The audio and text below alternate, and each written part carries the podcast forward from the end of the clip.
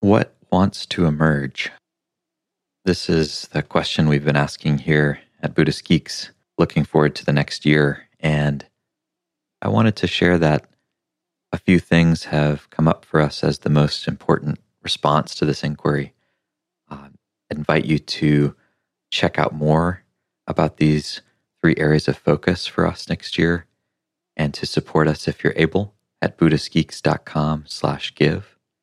The three things that we're focusing on most clearly next year are one, we're reimagining the Buddhist Geeks podcast, moving to a new format and to a new season based approach. We're also growing the Buddhist Geeks Dojo, our cloud based Sangha, our training community of now 200 people who are practicing together and exploring together online. And the third thing is we're launching an entirely new training program called meditate.io that is designed to connect the breadth of folks being introduced to meditation through things like smartphone apps to the depth of training that's possible traditionally only through wisdom traditions like Buddhism. So, this is a secular program aimed at helping people move from practicing a short amount of time each day and getting the some of the initial benefits of meditation to going deeper and seeing some of the more profound results of meditation in their own lives. So, if any of these projects sound interesting, you want to learn more about them, and if you're able to support this and support our work, um, this takes a huge amount of time, effort, financial resources to get these things off the ground in a way that honors the really deep heart behind them. And so your support is deeply appreciated and deeply needed. You can find out more again at buddhistgeeks.com slash give. Buddhist Geeks, exploring the convergence of Buddhism, technology, and culture.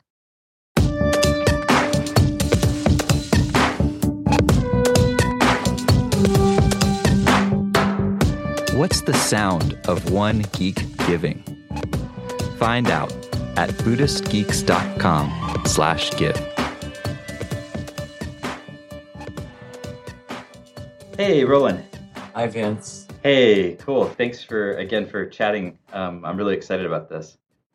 Well, I'm happy to join you. I've uh, enjoyed the Buddhist Geeks podcast for many years. Oh, cool. I didn't, I didn't realize that you had uh, listened to some of the podcasts. Oh, yes, absolutely. Awesome. Well, um, you know, just a little background for the folks that are tuning into this conversation. I'm here today with Roland Griffiths, and uh, we really are going to jump into talk a lot about some of the work that he's doing at Johns Hopkins University with the study of psychedelics. And in particular, I'm really curious to talk to you, Roland, about um, some of the stuff you've been doing on the relationship between psychedelics and meditation. Um, and I'd love to just maybe just kick it off if you could share a little bit about um, some of the research that you guys are doing there. And, and am, I, am I correct in assuming you're the sort of lead researcher or the director of the particular project that you're working on? I don't know exactly your title is, but I, I know yes. you're leading it. Uh, yeah, that's uh, that's correct.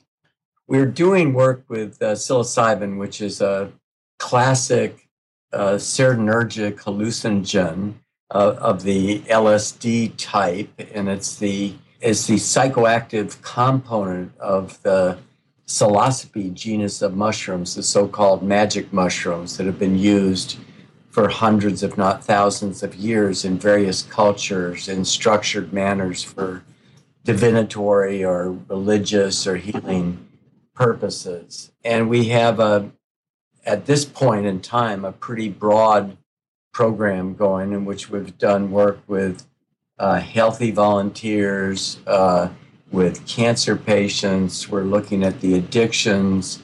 And then my special interest uh, and what brought me into this whole field of study is meditation. So I'm delighted to talk about that. And maybe the best way to start with that is for me just to tell you a little bit about my history because that's that's what pulled me into this line of research and and uh, and that's what I find most interesting about this. I'm I'm trained as a psychopharmacologist. That's uh, drugs and behavior, and most of my research interests have been focused historically on psychoactive drugs, mostly drugs of abuse. And I've been at Johns Hopkins now for 40 years. Um, starting around graduate school, I, I knew I had an interest in meditation. And I actually tried to meditate in graduate school. And as is the case with many novice uh, meditators, it just uh, it didn't work for me at the time, and I I I uh, I really liked the idea of meditation, and in spite of the fact that I, you know, was trained in pharmacology and neuroscience, and some of the descriptions of how meditation worked didn't fit with what we thought we knew about physiology and and brain and behavior. I, I also recognize that these are wisdom traditions dating back thousands of years. And so their uh, description of underlying mechanisms may be metaphorical rather than factual. And so I was willing to ignore things that some of my colleagues would not have ignored at the time in terms of explanatory constructs. But anyway, it just it didn't take. And then uh, about 20 years ago, I got reintroduced to meditation through a friend, and um, and in this this case, the path was uh, Siddha Yoga, which is a Hindu-based meditation guru practice. Mm-hmm. Uh, but something opened for me there, and uh, there were phenomena that started unfolding, and I became very curious and interested in uh, meditation as a process and, and what was going on and trying to figure out what this particular tradition was teaching and how that fit within the larger context of meditation practices much more broadly and spiritual practices even more broadly than that because I really had no systematic religious training or interest prior to then. And so I got interested in in meditation, started reading uh, comparative uh, religion texts and, and work in the psychology of religion, and then got reintroduced by a friend at the time to this older literature on the classic hallucinogens and the so called spiritual experiences that can be occasioned under you know some kinds of conditions but you know, it was alleged that those experiences looked to be very similar to those that have been reported by mystics across the ages. And so here I was, a, you know, a clinical psychopharmacologist at Johns Hopkins with a lot of experience studying different psychoactive drugs, and now a, a deep and abiding interest in in meditation and whatever whatever that meant in terms of unfolding of experiences. And so it was at that point that we initiated a study of psilocybin. This was just in healthy volunteers. Now, the, the rub with st- trying to start a study 20 years ago was that uh, research with this whole class of compounds right. had been blocked for decades mm-hmm. because mostly what happened in the 1960s, uh, it was really thought that the the risks, uh, which are, are real risks, and but they're manageable, it turns out, were thought to outweigh any possible benefits.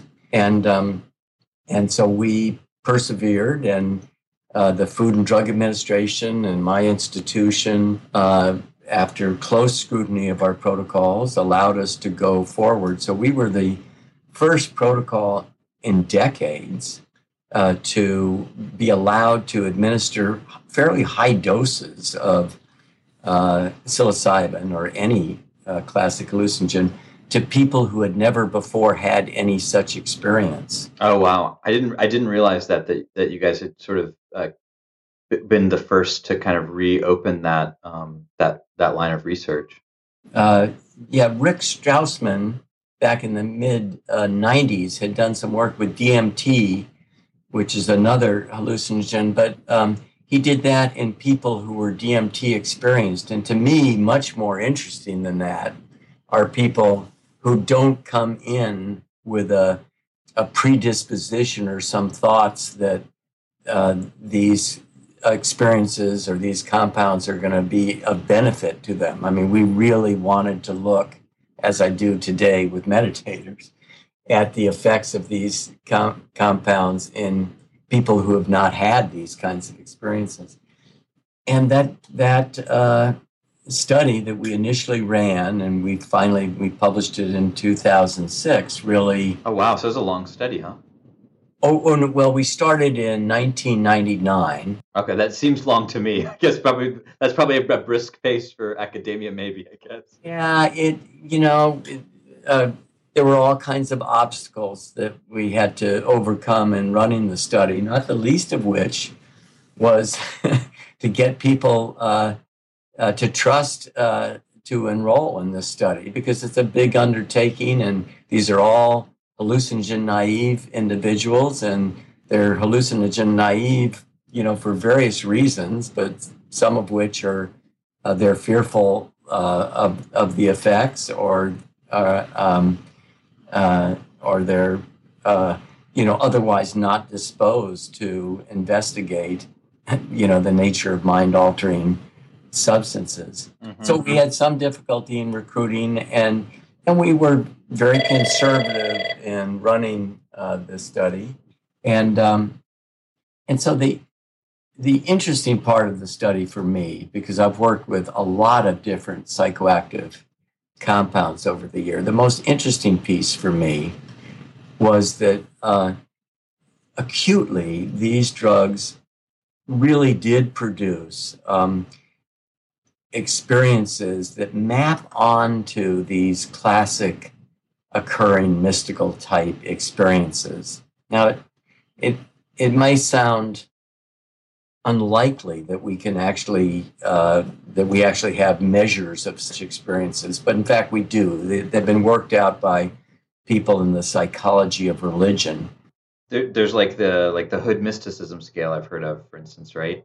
Yeah, Hood mysticism scale. It was the the classic uh, measure of this kind of thing. Mm-hmm. And um, so it, it seemed unlikely that we could measure these experiences, but indeed there are good measures like the Hood mysticism scale. And the basic features of these experiences uh, are these there's this sense of the interconnectedness of all people and things, it's a sense of unity um, sometimes described as pure consciousness, sometimes the uh, the void, if you will, but some sense of unity. That's also accompanied by a sense of sacredness, of reverence. There's a, a something of value and precious in this experience. There's another sense that this experience is more real and more true than everyday waking consciousness. There's an authoritative yeah. sense to these experiences. And, and I think quite possibly your listeners may resonate to these descriptors because these same kinds of experiences in various flavors and shapes arise in meditation, obviously. And, um, and then there's uh, a sense of positive mood, often open heartedness, love, and joy. Uh, something called transcendence of time and space, where time collapses into the present moment, past and future disappear because it's all about presence. Space becomes vast and endless. And then there's the final quality, which is this noetic quality. It's difficult to put these experiences into words. Yeah the quality of the difficulty of putting the qualities into words. exactly. And and in fact, uh, I've heard it so many times now because at this point we have uh, we've had over or about 250 volunteers, over 500 sessions, and I go into oh, wow. the room after each session and I'll ask people, "So how did the day go?" And it's not infrequent that people will say, I can't possibly put it into words or I can't possibly tell you. or I don't know what to say about the experience. Because and, and I think, okay, that's one of the six right there. But anyway, so these qualities, uh, you know, have been um, really well described from people in the uh, psychology of religion. They're, they really are quite familiar uh, within some descriptions of, you know, of meditation uh, practice. And our volunteers, as a, you know, as a group, were checking those uh, kinds of phenomena off uh, in, in a way that led me to believe that something, you know, was, you know, really interesting going on here that looked like it spoke to um, these naturally occurring kinds of experiences. So that so that's one observation that just acutely something happened. Its descriptions fit previous mystical experiences. But the but the most interesting piece of it was that we brought people back two months after the session and would ask them retrospectively, so, you know, what was that experience like? And we ended up making up new questionnaires to capture this. But people will rate these experiences as being among the most personally meaningful and spiritually significant experiences of their lives. And this is two months later, and it turns out you can ask them over a year later, and probably longer than that, and they'll say the same thing. So there's this there's this memory for these experiences, and there are and people make positive attributions to to uh, positive changes they've made in attitudes, moods, and behaviors uh, you know, that they directly link to having had this kind of experience. So, it, you know, it, it, it really looks like at its core um, some kind of transformative experience. And now to, you know, go back into uh, the language of meditation and Buddhism, you know, whether that is stream entering or fits into you know other types of descriptors. Uh, uh, I'll let I'll let the Buddhist geeks decide, but uh, you know there's something very seminal in these experiences, given the right set and setting conditions, and and either prayer practice, meditation practice, uh, you know, or or substance administration you increase the probability of having these reorganizational experiences uh, enormously. And, um, and so then the more mundane questions become are there therapeutic applications for this? And indeed, in the cancer trials and the addiction trials, uh, there are. But then the other question, and this is bringing it back around to meditation, is okay, so how does this fit with what we do when we meditate? And of what value is this to initiating meditation practice or to long term practice? So, so, um, so I'll get into those studies in just a second, but I, I want to just back up uh, a couple of years and just describe my own practice in the interim. So I was initiated to meditation through Siddha Yoga, and then I have uh, ventured into different meditation traditions, but uh, um, I've, I've landed uh, with uh, Buddhism, uh, you know, having done uh, retreats with Alan Wallace and mostly through IMS, Tara Brach, Joseph Goldstein, and and and that uh, language and holding of what's going on makes a lot of sense to me. Um, and uh, but it's an interesting contrast from the Siddha Yoga that was uh, so strongly experientially based, which the uh, which is really the focus of a psilocybin experience, but but it's really the consequence of what you do with that experience, right?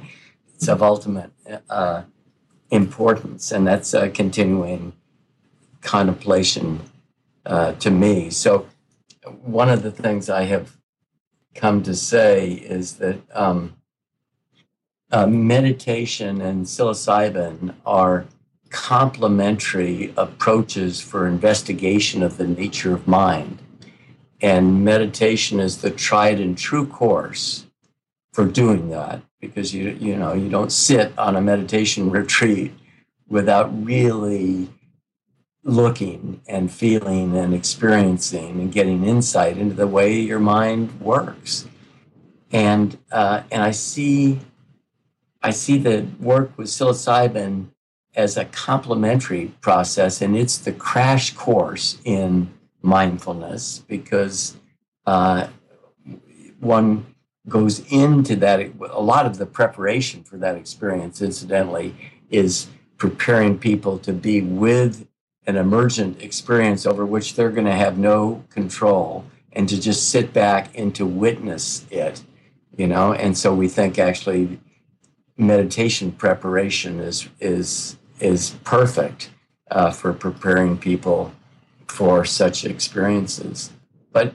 in both in both cases uh, you, you, come away with a with a a new uh, perceptual framework for understanding the nature of mind, and I think that's fundamentally transformative. I'm, you know, my thought is that that's, you know, one of the key pieces of the value of meditation practice. I mean, we de-identify with, you know, thoughts and feelings and, you know, uh, our our bodies, uh, and we come to you know a recognition of uh, an abiding awareness, uh, you know, that's remarkable and, and incredibly mysterious.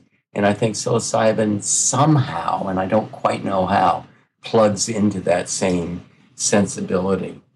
So my sense has been that there's the potential for synergy uh, between psilocybin and meditation practice. And the first uh, study we did to directly examine that was to bring in these were healthy volunteers with no prior exposure to either meditation or to psychedelics.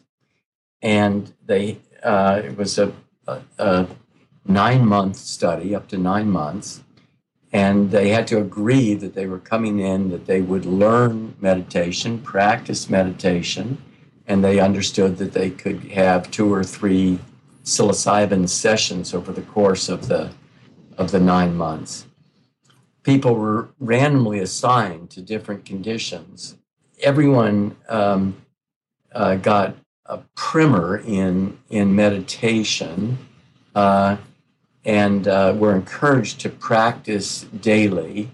Uh, but half or, or some of the volunteers had sessions, uh, psilocybin sessions, that involved high doses of psilocybin, two sessions, and the other, the other, another group received um, psilocybin at very low doses. People didn't know that they could be randomly assigned either to a high or low dose. They they understood that they could get a variety of doses across the study.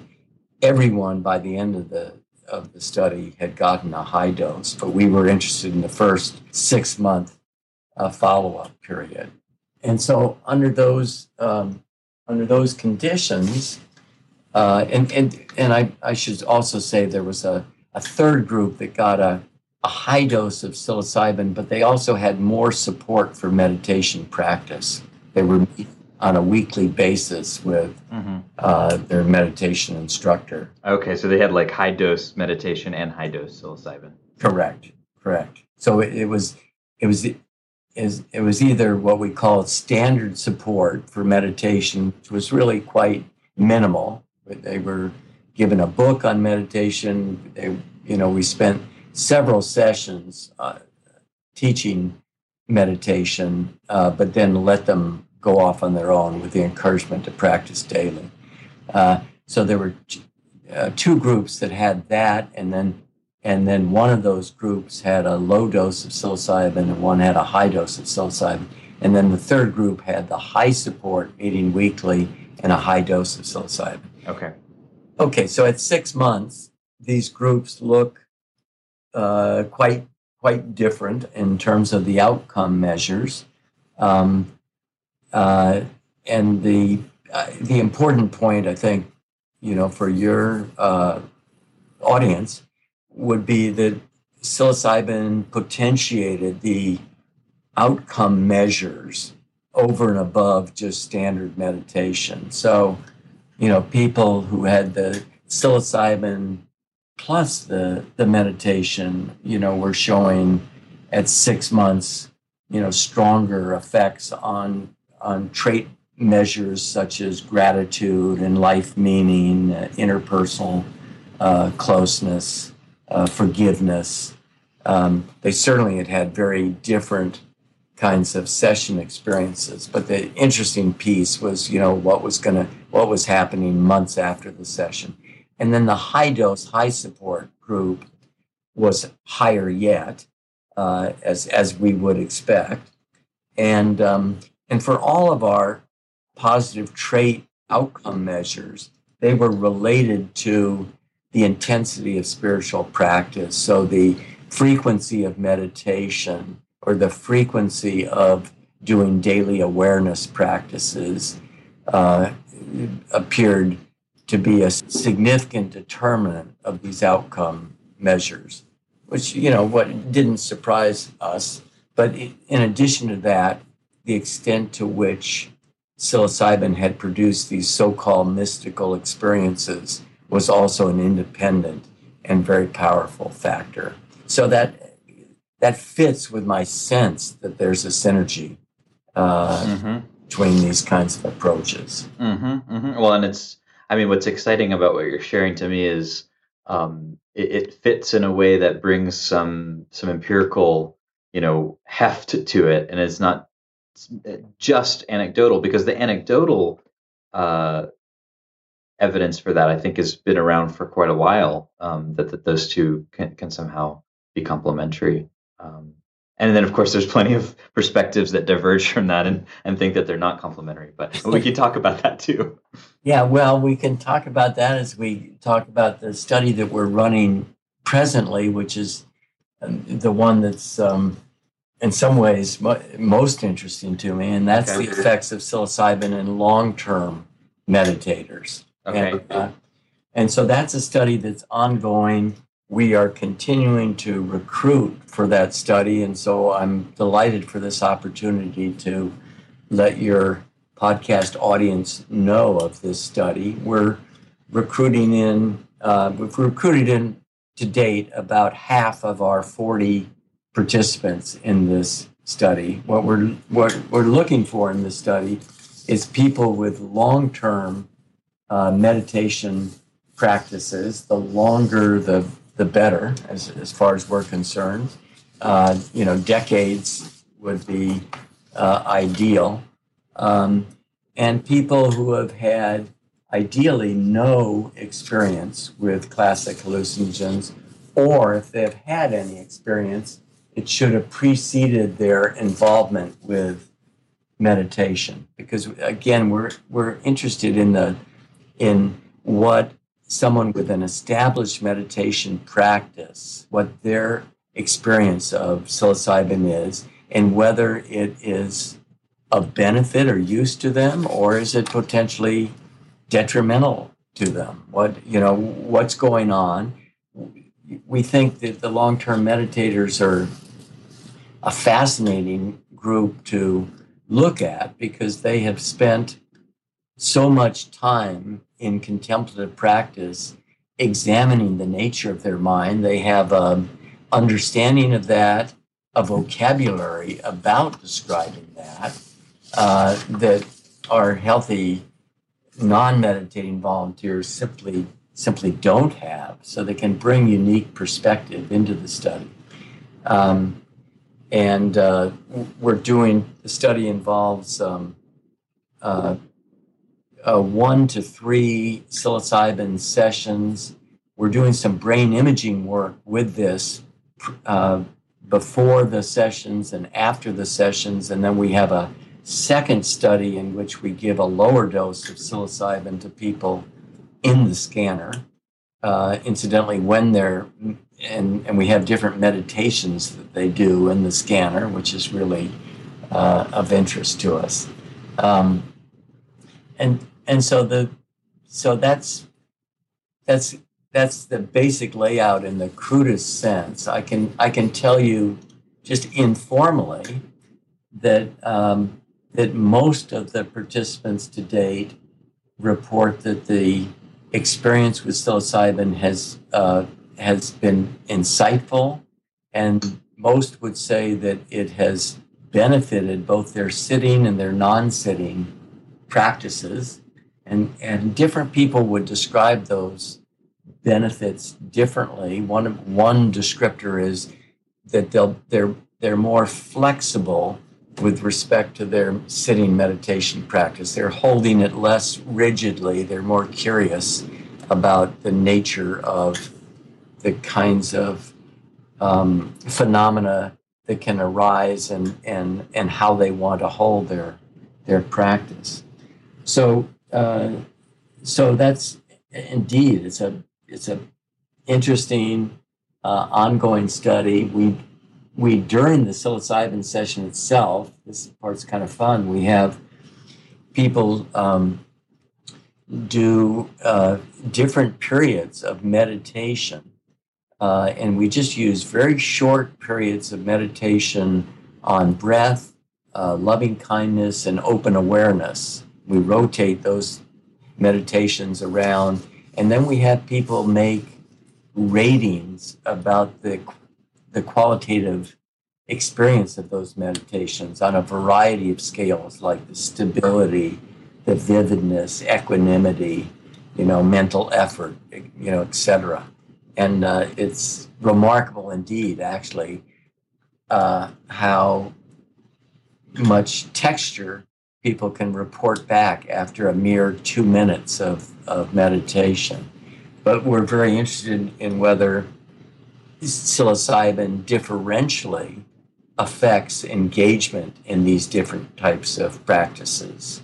And, um, and we don't have any formal analysis, but uh, it might not surprise you or anyone else uh, that, that, that there appears to, to be less stability in something like a shamatha practice with something like psilocybin. But, um, but there very well may be for some people uh, potentia- uh, potentiation of loving kindness and open awareness. And, and that can, and the experience different people can have can, can vary uh, remarkably across individuals.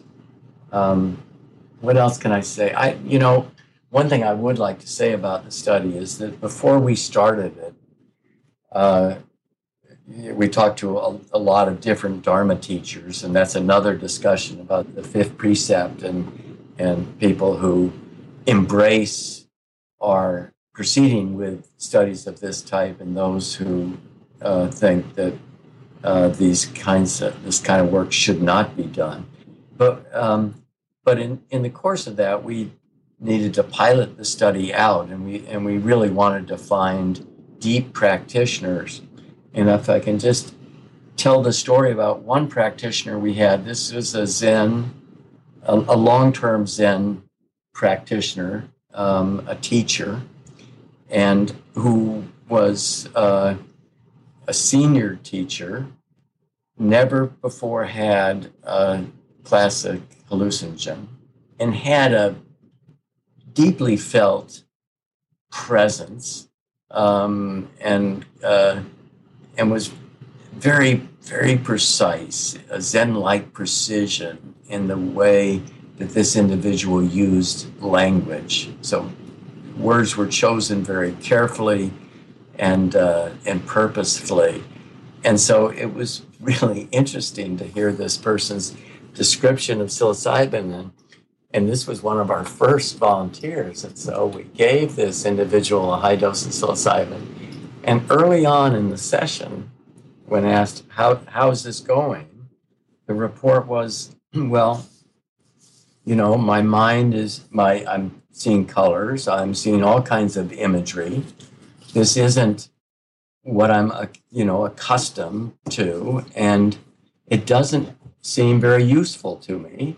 If, if this is what psilocybin is, um, you know, you can keep it.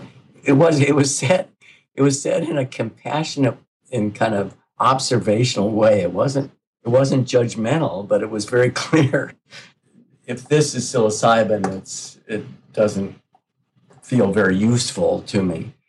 And then and then maybe an hour later, uh, the individual said, um, "Oh, I get it.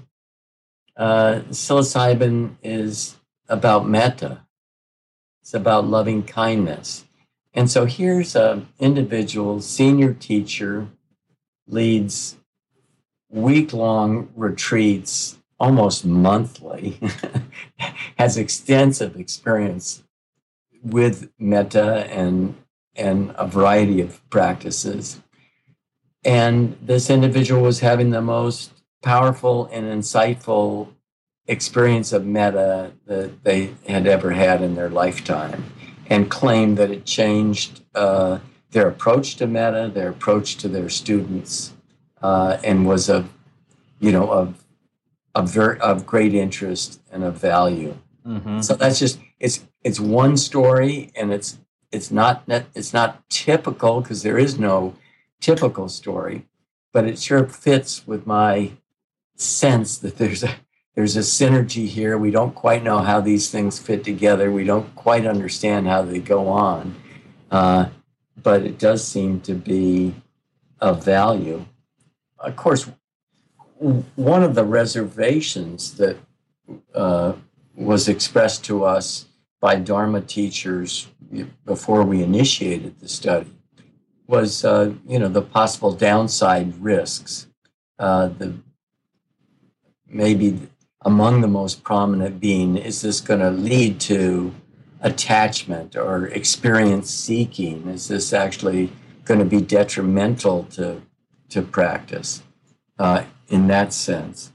And, um, and, and we don't have any suggestion from our follow up of the, of the volunteers we've had now that have gone past the six month uh, point that there's any such uh, downside risk, and there's and they're surely not going off and and seeking out psilocybin again. These experiences, while profound, are are uh, are not not ones that uh, one would necessarily want to uh, repeat, and so um, there's not attachment in in that sense.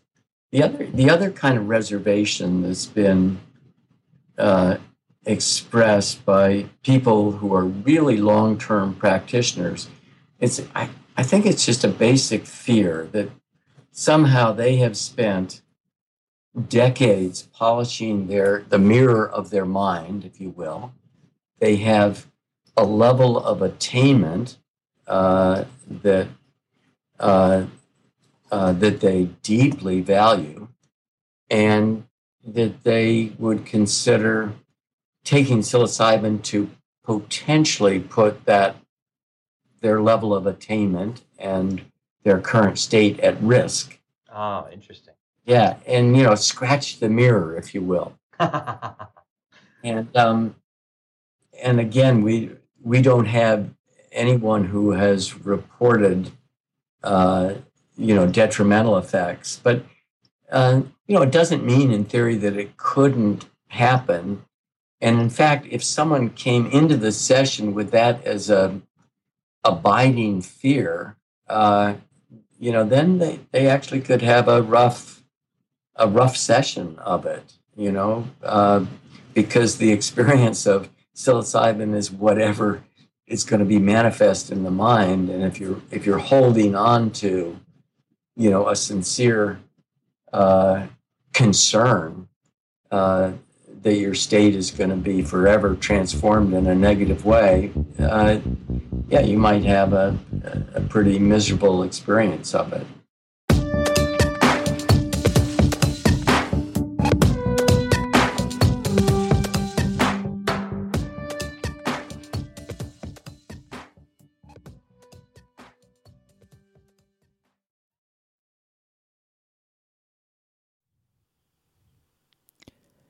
After nearly a year in private beta, the Buddhist Geeks Network is now open for any independent practitioners who want to engage in interdependent practice. You can find out more about the Buddhist Geeks Network by visiting BuddhistGeeks.network. And if you'd like to join the community and join us in regular social meditation practice or other events that we host there in the network, all freely offered, you're very welcome to do so, again, by visiting BuddhistGeeks.network. Love to see you there.